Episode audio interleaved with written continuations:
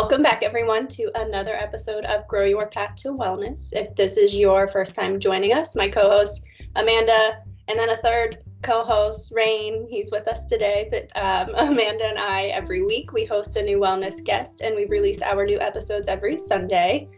Um, last week, we've all been facing illnesses and things, so we rescheduled last week's guest, Heidi Gruss, um, date to be determined. But if you missed our last released episode, we hosted Josh McKivigan on the topic of. I was kind of a, a mod podge, I think. I was out myself, but he covered um, being a male therapist working with female clients, as well as um, some tidbits in there about the importance of having adequate supports for men overall regarding their own mental wellness. This week, we welcome back another returning guest uh, with us, Kimberly Anderson. We're going to be chatting more specifically on the topic of queerness and the Mormon religion. Welcome back, Kimberly. Thank you for joining us, especially from vacation. Thank you um, to both of you. Last time I was here, you were gone, and I only met with Amanda. Yes. And yes. I was really, really sad about that, but I'm really excited to be here with both of you this morning. Thank you so much for being here again. Yeah, we are super excited to have you back. I almost copped out again because I'm at the tail end of COVID, but we're finally we're getting through it. So this one, this one was quite a trooper with it. So mm-hmm. um, last time we talked about uh, religious trauma, and so I think uh, spin tailing in this episode with you about queerness and Mormonism specifically is going to be a good show for sure. So um, can you just start off and give a brief intro of who you are and what you do, just for those that didn't get a chance to listen to the other episode? Absolutely. Uh, my name is Kimberly Anderson. I'm an associate marriage and family therapist. I'm um, uh, licensed in California, uh, licensed to practice in Utah, and now I'm licensed to practice in Northern Virginia. Uh, I have uh, got my education. Uh, I graduated in 2019 from the University of San Francisco and have been practicing since then in California and in Utah. And I've recently, over the past uh, eight months, I guess, moved to Virginia, and I now practice in Northern Virginia in Falls Church. Before becoming a therapist, for about 30 years, I was a commercial uh, fine art and documentary photographer. The last 10 years of that chunk of my life, I was also a university professor teaching photography.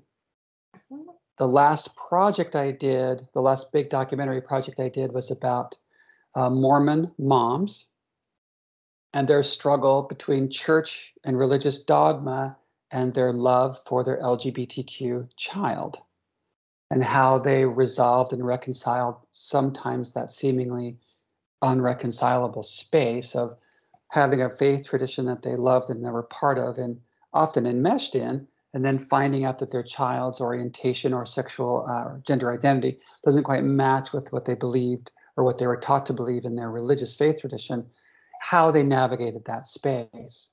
That project took about three years. And in that period of time, my own personal journey was my marriage was ending, a 20 year marriage. I've raised two kids into their 20s.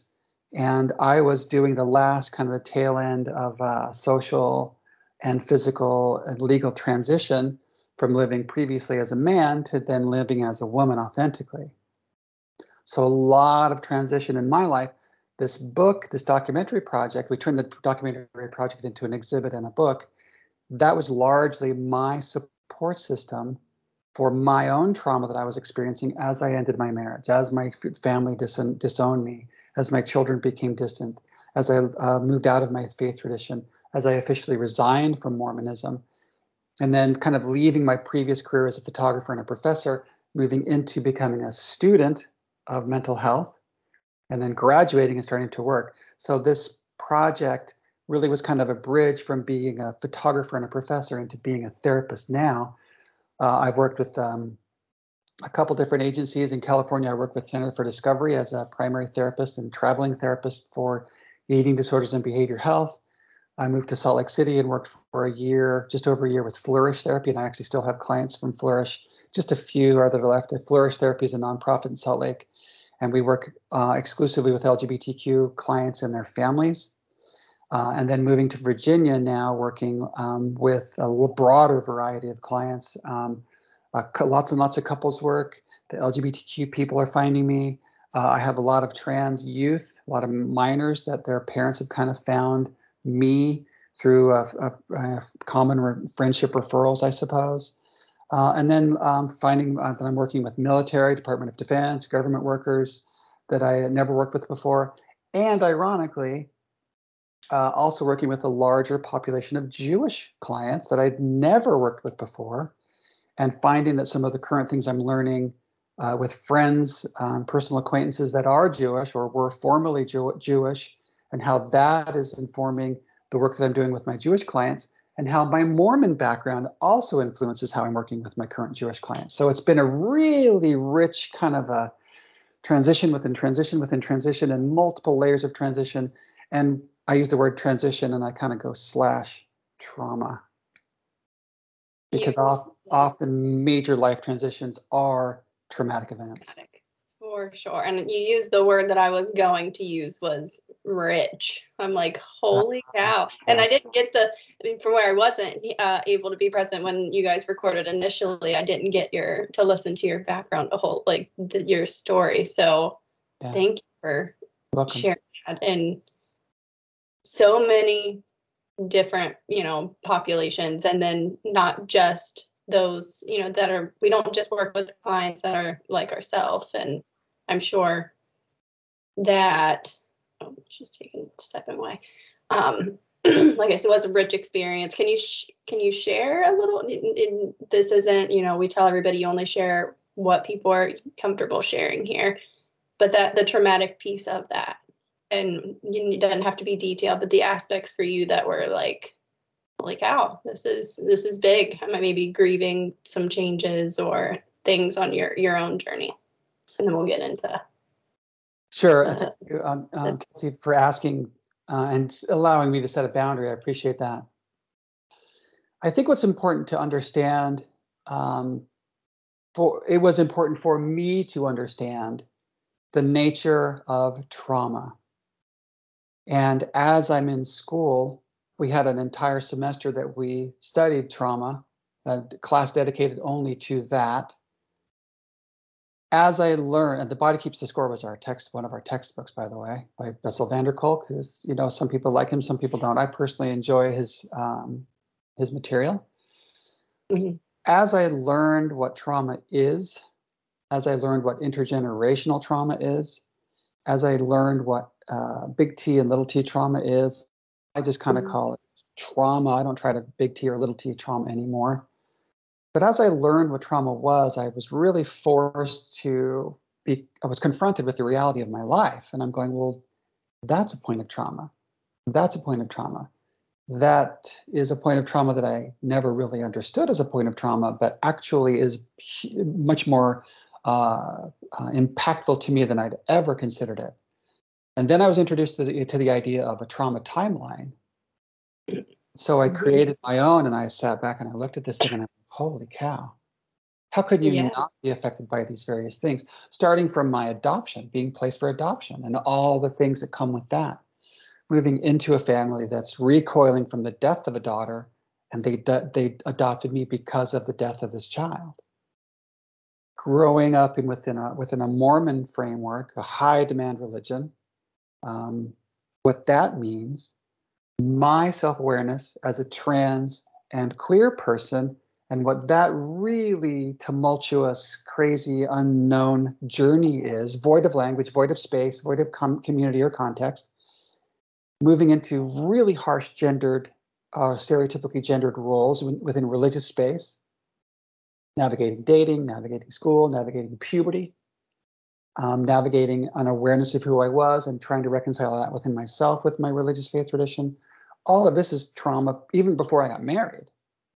And then I get married, and now I'm committed to a 20 year process of being married to this uh, woman. We had two children. Um, lots of trauma in that 20 year marriage. I did come out to my wife prior to becoming married. So she knew about my gender identity stuff before we got married. So there's always this this under our foundation for our marriage was a foundation of eggshells. Yes. And knowing about trauma now in interpersonal dynamics and marriage relational dynamics, that's probably the worst place to start because everything trickled down to oh crap we have this thing that we're dancing around And then divorcing is a, a major life tra- transition and trauma. Being rejected by my parents triggered all kinds of things in the same way that being rejected by my birth mother brought up. Being rejected by my wife, the third most important woman in my life, goes back to being rejected, rejected, rejected. So I have this long history of being rejected that hurts. Then I'm rejected by my siblings, rejected by my uh, children, rejected by my faith community, and ultimately rejected by my God, which kind of speaks to this journey of today, the topic for today of queer space within Mormonism. So that's kind of my that's my trauma timeline that I understood really for the first time in graduate school to become a therapist to work with specifically the queer kids within Mormonism. So I had, to mm. go, I had to go through my own awareness and healing journey before I could do that for the clients I was going to work with. And even interwoven in, you know, oftentimes grief is traumatic as well. But I just heard grief, grief, oh, grief, grief, loss, grief, grief. And what a huge pressure that is to put on a kid that when you shared about you were the almost uh, this isn't the word you use but it almost felt like the replacement child for the child they lost. What a huge pressure that is alone. I'm the consolation prize. Yeah. How could my mother how could my adoptive mother not think of the child she lost every time she sees me? I was adopted at 10 weeks of age. Right. In that prime bonding time attachment time where she's still grieving and has to be on some level rejecting the nature of me at the same time being required to raise and nurture me. I need that attachment from the new mom child uh, dynamic more than ever. And it's fun to watch you, Amanda, in this podcast doing the thing that I'm speaking of. I didn't have this moment with my adopted mom. I did have those moments with my birth mom, I was given up for adoption after five weeks of age. So I had five weeks of bonding with birth mom, additional to the nine months of bonding with birth mom, torn away from that bond, huge moment of trauma. Needs are unmet for five more weeks, placed into a home where uh, at least the individuals in the home were stable and consistent, but the love that I was looking for, the attachment that I was looking for, as an infant certainly wasn't there. And that manifests itself uh, years later. My dad wrote a poem called The Boy Who Liked to Cry. Apparently, I cried so much that it became a, a recurring theme to the point where my father wrote a poem about it. Certainly, he had no idea about the trauma background, the trauma uh, framework, the scaffolding of loss and grief and loss and grief that I had no idea how to process because I was five weeks, 10 weeks, one years, two years old. And they would not have had any kind of uh, insight into their own process to be able to put those all those things together. So looking back on this, I kind of am making sense of my own life full of trauma grief. So Mandy, you're exactly right. My life is a, a life of grief and trauma. And it's like I picture, you know, your dad not have, you know, not had grasping or knowing that the trauma history and biology and development and the things that in the context in our space right now we know those things but it's like you were that's how babies that's the only way they know to get their needs met so it was like uh, and, and it was just you were viewed at the time the boy that all you did was cry yeah those unmet needs and it's a little bittersweet because my father passed away uh, at the end of november um, and I was not informed of his illness. I was not informed of his passing. And I was only informed of his funeral the night before the funeral uh, by my daughter. She didn't know if I'd been reached out to or not. So there's a lot of things just coming up in this moment of recording the, and having the conversation right now um, that you know informs more of that loss and grief and rejection. And thank really you. appreciate you sharing the personal journey because I think we talked about it in the last podcast we recorded. Is that oftentimes people don't realize, yes, we're very professional, we have boundaries that we maintain, we have lots of training, but oftentimes we end up doing the work we do and we end up pivoting and morphing and developing into other areas that we never thought we would be doing. Like you said, you never thought you'd be working with the Jewish community. I never thought I'd be working with some of the people that I am and it's all because of my life experiences that that gave me more passion and um, buy into that community and really wanting to serve them. And that's what you're sharing here. To your point, I never thought I was going to be a therapist. Yep. Yep. I, I have a this is like my third career at age 48 i enrolled in school to become i'm 53 now so i'm at the very beginning of the last 30 years of my life being a therapist. Good. can i so can i ask was your birth um your birth mother was she were you already in the mormon community with her or did you get adopted into the mormon community? I was told that she was mormon and that she was specifically looking for a Mormon family to adopt me. Now, if that is folklore, if that is a happy tale, uh, if that is something that was designed to be told to me later to ease my uh, acceptance of my new family, I really truly have no way of knowing that. But that's the story that I was told. So the adoptive family, you were told that, and then your adoptive family was obviously yeah, Mormon. very Orthodox Mormon. Yeah. Okay. If we coming into the space of our topic today, and yes, a, million times over, thank you for sharing that and, and your vulnerability here and then with our listeners as well. Um, but getting into that space and uh, the queer space and within the Mormon religion, what I know without having, you know, our topics, is there something very specific, whether it is, you know, things that like from your own experience that you were really you know comfortable sharing or just what does my brain wants to ask what does the queer space in mormonism look like? But i want to say like there there is none. It's not it's not something that's supposed to you know be present be acted on be you know authentic be an authentic part of people within that religion. So I, i'm i'm hearing a question given as a statement and I'm assuming the question is, what is the, I mean, you did ask it, I guess. What does the queer space in Mormonism look like? It can be very helpful for people to understand what does Mormonism look like, and then sit, be able to say for themselves or see for themselves what the queer space looks like. In Mormonism, it is a very strict male female gender binary. And in Mormonism, we believe that our souls are eternal. I'm sorry, our souls were born of a God who had uh, gave birth, conceived of our soul in a relationship of husband and wife in the premortal existence. So there is a God and the wife of God conceive spiritual children that are either male or female. Those spiritual children get sent down to earth to live out their life. And if they are lucky enough and blessed enough to encounter Mormonism or even blessed enough based on actions they did in a pre-mortal existence to be born into a Mormon family, then they can go through certain steps as a Mormon, marry an individual with the gender or the sex opposite to them in a heterosexual cisgender marriage, have children, uh, be active members of the Mormon church, and then die and then go to heaven. And then their spouse will go to heaven with them, and then they will become gods later on, creating spirit children to populate further worlds. That's the framework of Mormonism that I was raised with. So everything is based on male, female, binary, cisgender, heterosexual identities. So in this earthly world, which is a temporal world, it's not a spiritual world. We have things like cancer. We have things like cleft palates. We have things like uh, COVID. We have the ailments of the temporal existence.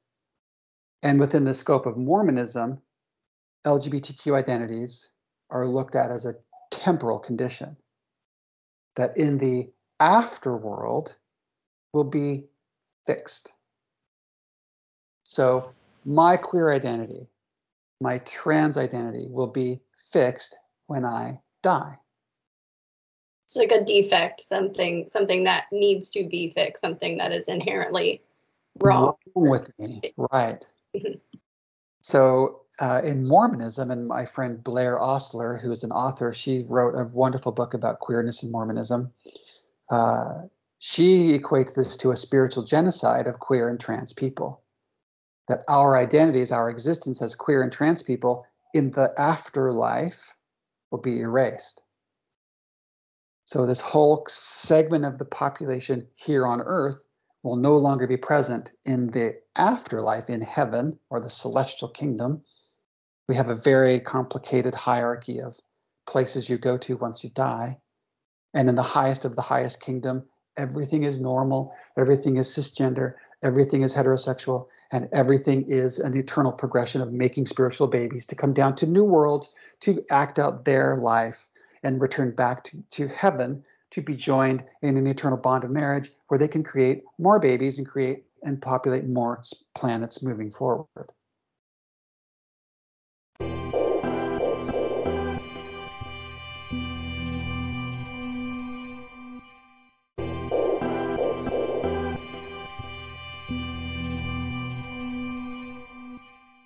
So the So idea. I- oh, go ahead, Amanda. Yeah, I just I just want to um thank you for sharing that because I think even when we met the first time, I didn't we didn't even get that deep with it. So that's really interesting to know. I have a question and then I also have a statement. So I guess I'll say the statement first is that even though this is titled and we're talking about queerness and Mormonism, I think it can definitely be applied to other very strict religions like Catholicism, Christianity, things like that. Judaism, Yeah. Muslim, yeah. Mhm. Um, but my question then is, if those are things of the temporal world, do they, are they not worthy of being addressed in this world then? Or do they need to be ignored or they need to be fixed? What is the approach then? Well, so that's the that's the journey that the wrestling match that the church is being confronted with currently. In the past, when I grew up, I was born in 1968, so I grew up in an era where uh, homosexuality was a crime. Being being cross-dressing was a crime. Being trans was was certainly off most people's radar. So that type of person was actually supposed to be fixed. So conversion therapy, either formal or informal, was a huge part of many queer LGBT Mormons' uh, experience growing up. I personally know people who had electroshock therapy administered to them while they were students at Brigham Young University, while uh, the people that are going to be the prophet of the church were the president of BYU.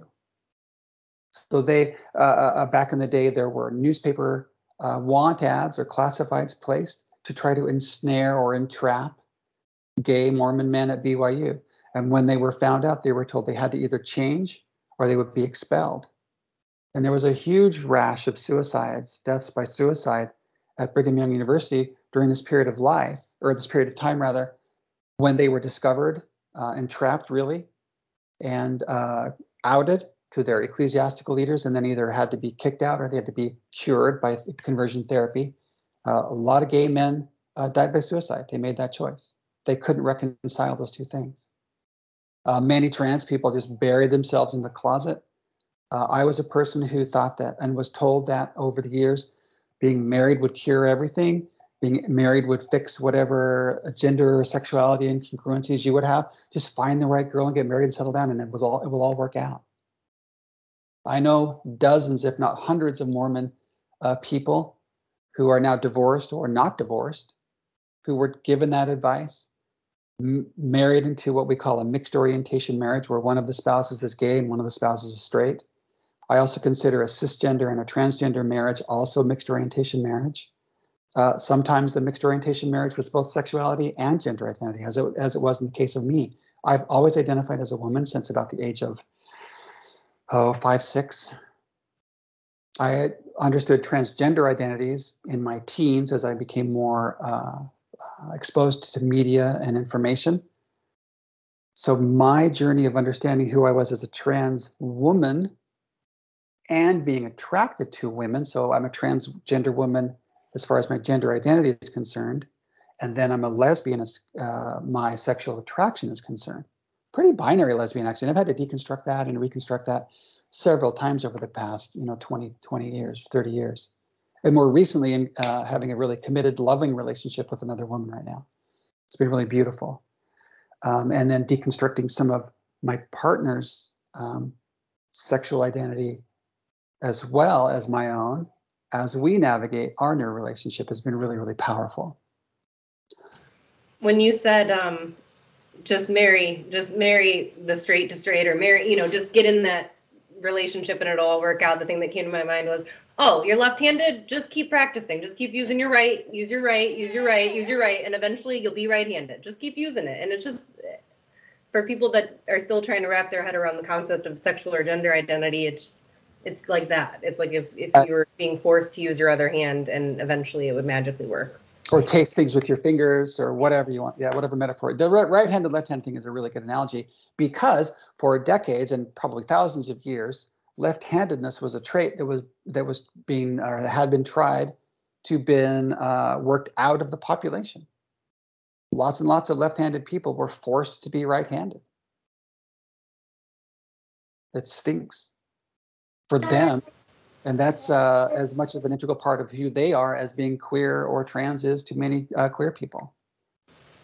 Now, Kimberly, compared to um, when you were growing up in the Mormon church, and I know you're you've left the church now, but I'm sure you still have some connections or understandings or things like that.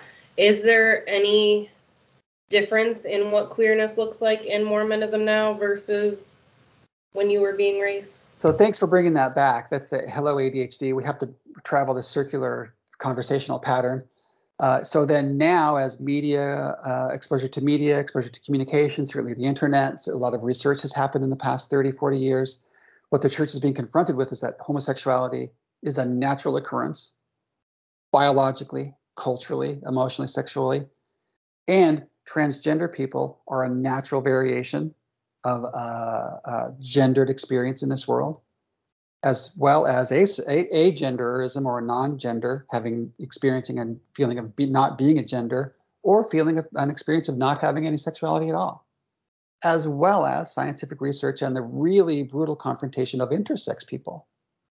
This is a real population that has a medical diagnosis that we can pin in a map that it's hard for a religious framework to just brush under the rug. This is millions of people, as well as millions of trans and millions of queer people. So the church now is making an attempt to carve out a space for acceptance, tolerance, understanding, and kindness for gay people and for trans people with the subtext of we know better.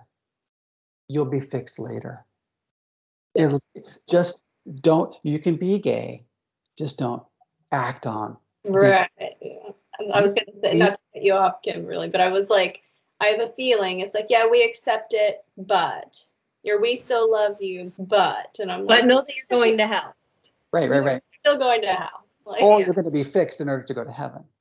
You know what's interesting is that um, as we expanded into our new space um, i sent out you know letters networking and one of the places that I networked with was all the local churches because there's a bunch of big ones right around us. And I'm like, how do I know if they're affirming or not? Search on their website. You know, some churches are just inherently affirming. They have gay pastors or queer pastors or whatever it is, but otherwise you just don't know, right? Unless you know someone that goes or whatever it is. You okay?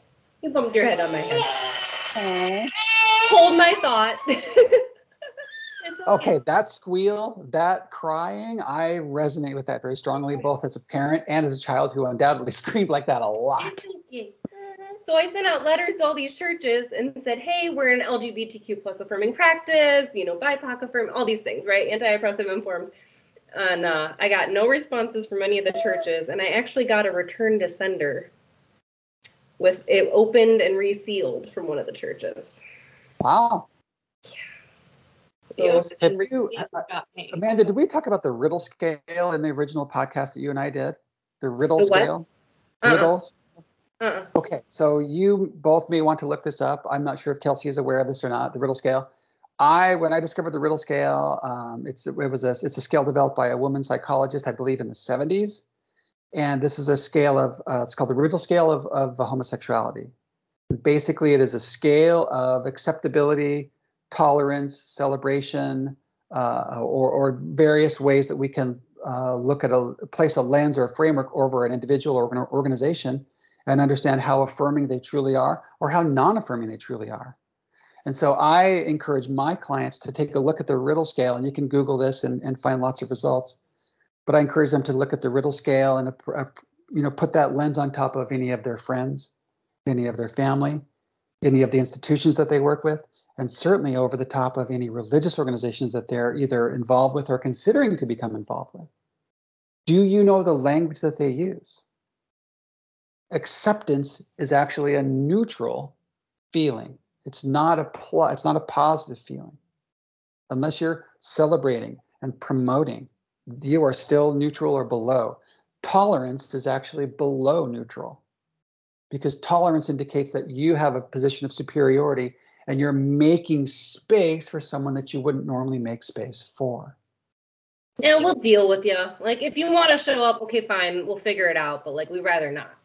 It sounds good for us to say all are welcome here and in in things. And I, so for our timeline here, Kimberly, do you feel like the church went from rejecting those that identify, you know, with LGBTQ plus community to per, uh, projecting themselves as being at the neutral acceptance level at this point. So this is where it gets really nuanced and complex, and many Mormon queer people struggle with this. Externally, the church is spending millions of dollars on, uh, hey, we love gay people. We have websites dedicated to it. We have uh, part of our organization is devoted to giving money to gay organizations. And I know this is true because I was the vice president of one of those organizations that took money from the church. When we took money from the church, I resigned vocally and loudly and wrote an op ed about it in the Salt Lake Tribune. So there's this external presentation of, hey, we love everyone, everyone's welcome for gay uh, and bisexual people. For trans people, there's still the space of, we don't know, we don't understand, we don't get it, and we'd like you to be tolerant and loving and accepting. So that's the external message that the church is pushing out. Internally, doctrinally, nothing has changed. So now people get to decide in the church, well, nothing's really changed doctrinally. I can still hate these people. That's okay. I can still be bigoted and homophobic and transphobic and that's okay because really nothing's changed doctrinally. Whereas if you're in that space as an ally or as a queer, as a queer person or as someone from the outside looking in, you can say, "Oh, but they're making all these overtures towards making me feel loved. They're giving me language uh, that's uh, making me know that I'm included." And I believe Nelson Mandela said, "I'd rather starve than uh, dine on the scraps uh, dropped off the table of, of whomever." And that's what it feels like the Mormon church is doing is giving queer people table scraps. Yes. While the rest of Mormonism is eating filet mignon and drinking, you know, fine drinks, not wine, drinking the best of sparkling water that they can afford. And if for those that are looking to enter the religion, if they're looking for, you know, a religion or a faith that you know, would bring them a sense of peace or, you know, connection or all of those things that we turn to, whatever our belief systems are it probably looks really good. And is there like a uh, like a honeymoon phase or something for those that are new to come into the church? Like, are they still treated like you're accepted here? You know, because that's what they promote. And then, is there a bait and switch at some point? Absolutely, to- absolutely, yeah. Because the gay person, the trans person that would convert into Mormonism, they would be looked at as a rock star. Oh, you found your way into the truth. You're making your way into the kingdom of God. You found the everlasting gospel. Good for you. And they will be, you know, revered and celebrated, and and and often they attain a celebrity status. And many people within Mormonism that have decided to become publicly either gay or trans and stay within Mormonism, those people write books, they have podcasts, they're asked to speak, they're put on pedestals, they're used officially on Mormon church platforms as here's a success story. Here's a success story. Over the years, what has happened, and this is actually, I know people that have done this, these people that have come out as gay or trans stayed in the church and been used as propaganda for the Mormon church. Over the years, they've decided, oh, actually, you know what? You know what? I'm actually seeing things a lot differently now. And uh, I'm not so concerned with being celibate and committed to Mormonism. I'd rather live my life for myself and find a partner or express my true gender identity and I'm going to ask the church slash demand the church to pull my name and my story off of the church's website. So now the church is left really with a skeleton of acceptance and zero supporting uh, evidence as far as success stories because all those people said, no, nah, never mind. Kind of done with that. So they're really struggling.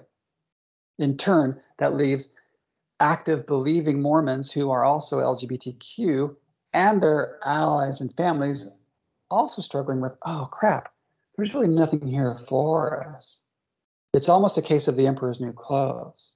We a flowery, perfume scented language, but when we get right down to it, it's just junk. It's just nothing. It's va- it's vacuous. It's like the shiny little distraction. Look at this. Look at this. But the undertow of it all and the the true build of it all is non-acceptance. Well, I think about like a bass lure. Bass lures often have a big shiny floppy thing on it, and as it's going through the water, it spins around. Ooh, this is pretty. And if you're a bass swimming around, you're hungry, and you're like, chomp, and you bite that, bite down on that lure, thinking, "Ah, oh, I'm gonna get the wonderful golden shiny flashy thing," and then you're bitten down onto a hook, and you're reeled in to a system that is to your detriment, often to your death, and it's not at your control. Which is uh, so another framework for oh, somebody looking for love and connection and acceptance, lost trying to find their way, who has probably dealt with a timeline similar to yours or that you know very uniquely their own but of grief and trauma. Yeah not only looking for but maybe desperate for it another tool or another framework i like to use with the people that i'm uh, working with either with cult recovery high demand religion recovery LGBTQ space within any religious space or within not a religious space is this idea of gen, I'm sorry, identity formation.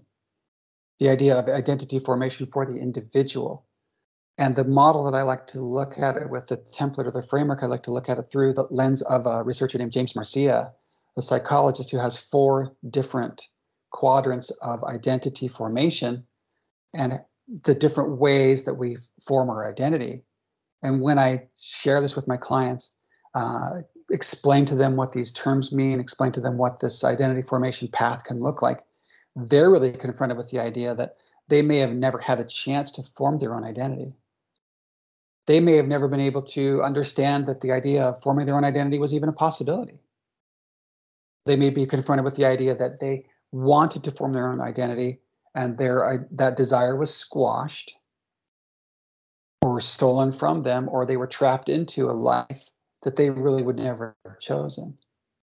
And then uh, we can go through different stages of someone's life and say, well, in this part of your life, you were experiencing this identity development phase.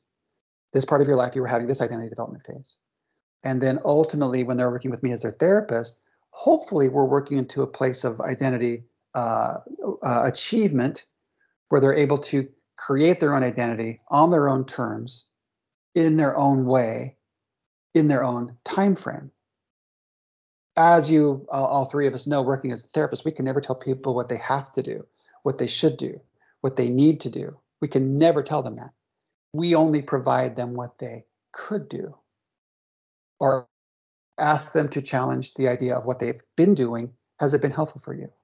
Has it been beneficial for you? Has this made your life better? Well, if it hasn't, let's talk about that in ways that it hasn't worked have we considered this road or this road or this road? Here are different things that we can look at. Maybe if this thing that you've been doing isn't really serving you that well, maybe we can consider some other things. Which of these do you think you'd like to approach and consider and experiment with? If it's none of those and you want to go back to step A, that's your journey. And I now have to support you in that and help you develop skills and skills and techniques and tools to deal with this place where you were that wasn't really working, that you've explored, you've considered other spaces, and you're now returning back to your original space, this is going to be a conflict for you. How can I support you as your therapist? Being culturally informed, being culturally humble, being culturally curious, if you don't know those cultures or those frameworks, is really the job of the therapist and not the job of the client to teach the therapist. So when you can come into those communities with a framework of understanding uh, and humility, you can really uh, be very effective in helping that client both feel seen and feel and actually being helped. And I've gotten this like almost a feeling because I get I'm in a very like uh I don't know if you call part of the Bible Belt or whatever we want to call it, where I'm located. And every now and I'll get on Psychology Today and and see if any new therapists in the area have popped up and that I hmm. can try to connect with, network with, and I've only gotten I've only made connections with one and one faith-based, like very explicitly faith faith-based clinician and and her husband and and you know we have great conversation and you know just talking with one another as as clinicians and but otherwise like i similar to like amanda's experience if i reach out um usually i get no response nothing none.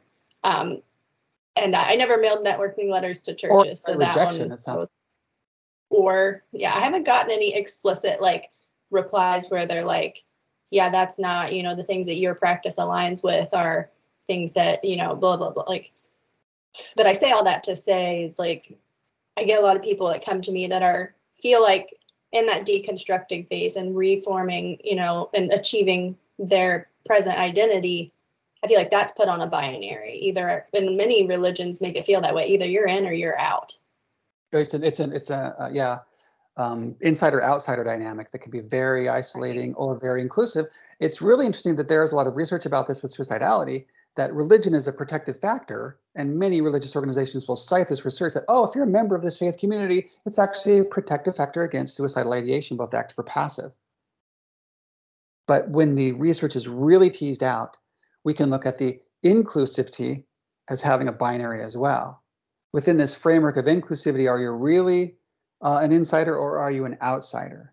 Within this understanding of, yes, I'm part of your faith tradition, but is your faith tradition truly affirming or is it truly rejecting?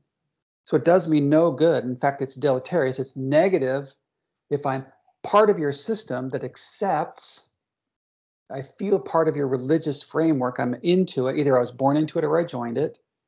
But within that belonging, there's a subtext or a doctrinal framework that excludes me. So now not only is there an insider outsider dynamic that's explicit, but there's also an internal uh, insider outsider dynamic that the, the individual wrestles with continually. And yeah, you, another protective factor is um, a support system, family or friends. But right. if it's not a safe support system, if it's not a safe place of connection, or um, if it's not a safe religion, that has that X's it out. But yeah, I love how I love how people use research to their benefit. That's a logical fallacy called cherry picking. Mm-hmm. And you know, it's interesting, Kelsi. I uh, I wonder now that you said you know we were talking about these letters more. I wonder if I would have not included that little line. You know, we're an LGBTQ affirming practice. What responses I would have gotten? Send them out again. Yeah. So check out my website because, um, like, I have right on my homepage, very large, very, very like just this past week. You know, I've gotten, um, I'm onboarded quite a few new clients I had some drop off, and um, two out of the three are trans. Mm, good, in the good, community good. that my office is located in. And um, yeah, it's it's very intriguing to me. And and you see in the psychology today profiles, and I tell you know individuals like I get a lot even on TikTok or just in general, you know, how do I find somebody that's affirming and and I like how psychology today you could list like if you know you're oh, the words are escaping my mouth right now, but you can pick if you're a certain faith or, you know, align with that. And then you can also list the populations that you are allied with. And I'll see one say Christian or whatever, and then the populations allied with or none. Like there, I don't see any in my community where it says, you know, I'm a Christian based therapist, but I'm also allied with bise- the bisexual community, the kink community, the um, poly, yeah, poly, you know, sex workers, uh, things like that. That whole section is yep. Yeah, interesting. It, it's and it hurts me because, and I want, and I'm like, it makes sense as to why, you know, I have such a high demand and in our area because you go to psychology today and it's uh I've had clients look at me and say, I've never met anybody like you in this area. And I'm like, I'm sorry. Right. It's like my in, in my instinctual responses. I'm sorry. And we can't apologize for the entire therapeutic Right. world, right? We can Sure. only just be accountable for our own actions. It's so intriguing too because it's it's almost to me like the opioid epidemic, right? It's like, well, that can't happen here. Can't happen in this type of neighborhood. Those people can't exist here. It's like nobody is immune to anything, right? We are very diverse people and we are going to be sprinkled in all the nooks and crannies of the world, regardless of how you feel about it. So, Kimberly, I know we're uh, running short on time for all of us. My little nugget's falling asleep in my arms. Um, as we wrap up, is there any um, point for queerness and Mormonism or queerness in general or anything that you wanted to get out to the community before um, we wrap up here? Oh gosh, that's such a, I mean, that's another hour, right, of resourcing and uh, affirming and validating. I would just say this that if you feel that you're not seen where you're at, if you feel that you're not safe where you're at, when you're ready, begin your journey of finding places where you are seen and where you are safe. And usually I, I like to make the safety part the primary consideration. Because as we know, there are a lot of minors who are queer or trans who are in a high demand religious system where if they came out openly, that would not be safe. They may be ready. They may be like, yeah, let's go. And if they do, that puts their safety at risk. Lots and lots of homeless youth in Salt Lake City. In fact, I believe the last official count, which was probably about a decade ago, put it at a, uh, between 40 and 60% of homeless youth in Salt Lake City were LGBTQ and came from religious or Mormon households.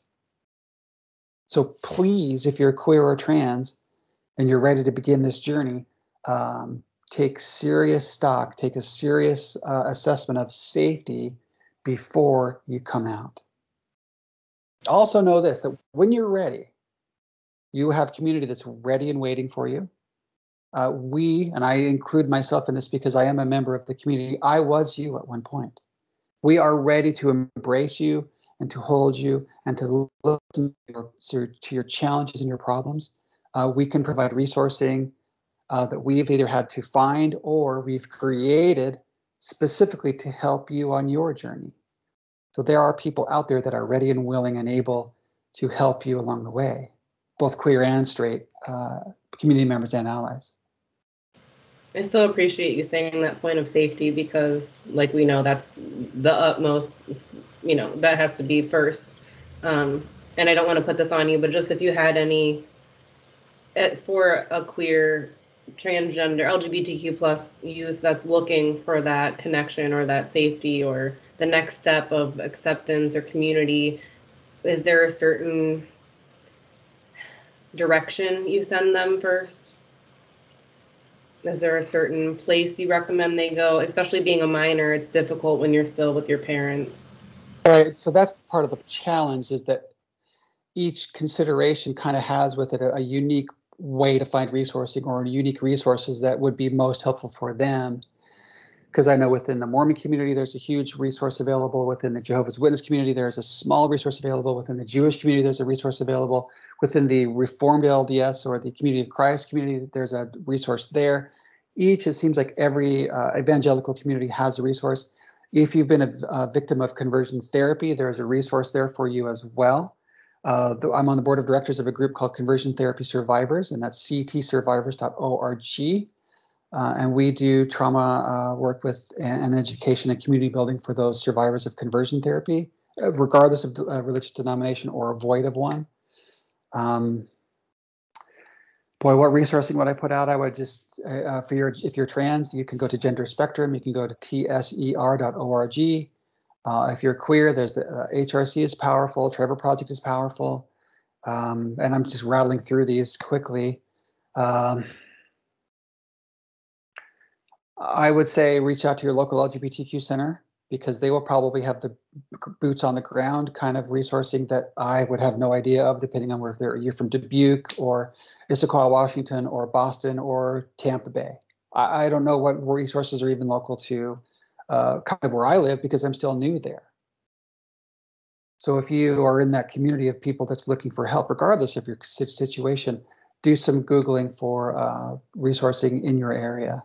LGBTQ Center, uh, Washington, D.C., LGBTQ Center, Sarasota, Florida, uh, you know, whatever it might happen to be, and find your resourcing that way. I, I, you know, I can't, but it's been possible to know all the resources. And I'm actually really impressed when I do kind of scratch the surface and find resourcing, how deep uh, it really can be and is right now for queer kids and adults too.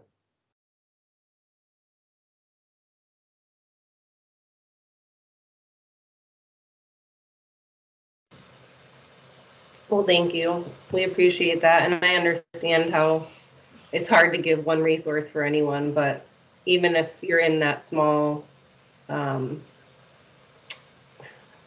the only word that's coming to mind right now is podunk, but like, you know, a very small Appalachian Oh, town, Yeah, you know, there is some bigger resource within your state at least. It might be further away, but they all have virtual community at this point. So, yeah, absolutely. uh, Podunk, usually I can speak to that. I'm very, very, very, very rural. And, you know, I, most of our LGBTQ plus resources that I have found to send people are at least an hour away. But with the growth of telehealth, that's been helpful. right. Obviously, with social media, we always say be very careful, you know, do your due diligence. But a lot of my youth have found such an amazing, supportive, community that nobody really needs to know that they're engaging with or consuming content from as far as you know well, all three of us are creators on tiktok and Right. and, and instagram and things like that so but find you know vet your sources and the people that you are consuming content from but my youth social media has been so powerful uh, as a resource as well Ooh, can I take a picture of the screen for my uh, Instagram? yeah for sure Okay, cool. Oh, wait, I gotta flip this around here. Yes. Smile. Okay, we'll do another one with baby's face obliterated. No, no, no, I don't want to show baby because the baby's a minor. there we go. Yes, thank you. I just don't want to put a, a minor's pi- picture on my page without consent from the minor. um, anything else? I think that's it. Thank you again for joining us, Kimberly. You are always welcome back. Thank We you. We so appreciate you being here. Um, to all of our listeners, please remember to comment, subscribe, comment um, any questions you have for Kimberly. We can send them her way for any answers. Um, you can find her on TikTok at I haven't I have been so lost on TikTok. I don't even know names anymore. Since I became a mom, I'm just not on there as much. So is it still at underscore Kimberly Anderson or No, it's Kimberly dot dot Anderson. Kimberly dot dot Anderson. Okay. Great. And then uh, next week, Kelsi, if you can help me out, who are we hosting next week? yeah, next week we have um, a, a fellow creator. They're kind of a consumer of mental health services, and they are going to be joining us. It's Chris Seam. Um, they're going to be joining us, and we're going to be talking um, all about how, like, the positives and like crisis stabilization as far as hospitalization for your mental health goes, and kind of destigmatizing reaching out Mm. for that type of um, emergency support. Oh, awesome. That sounds fabulous. Well, until next week, thanks everyone. Bye. Take care. Bye.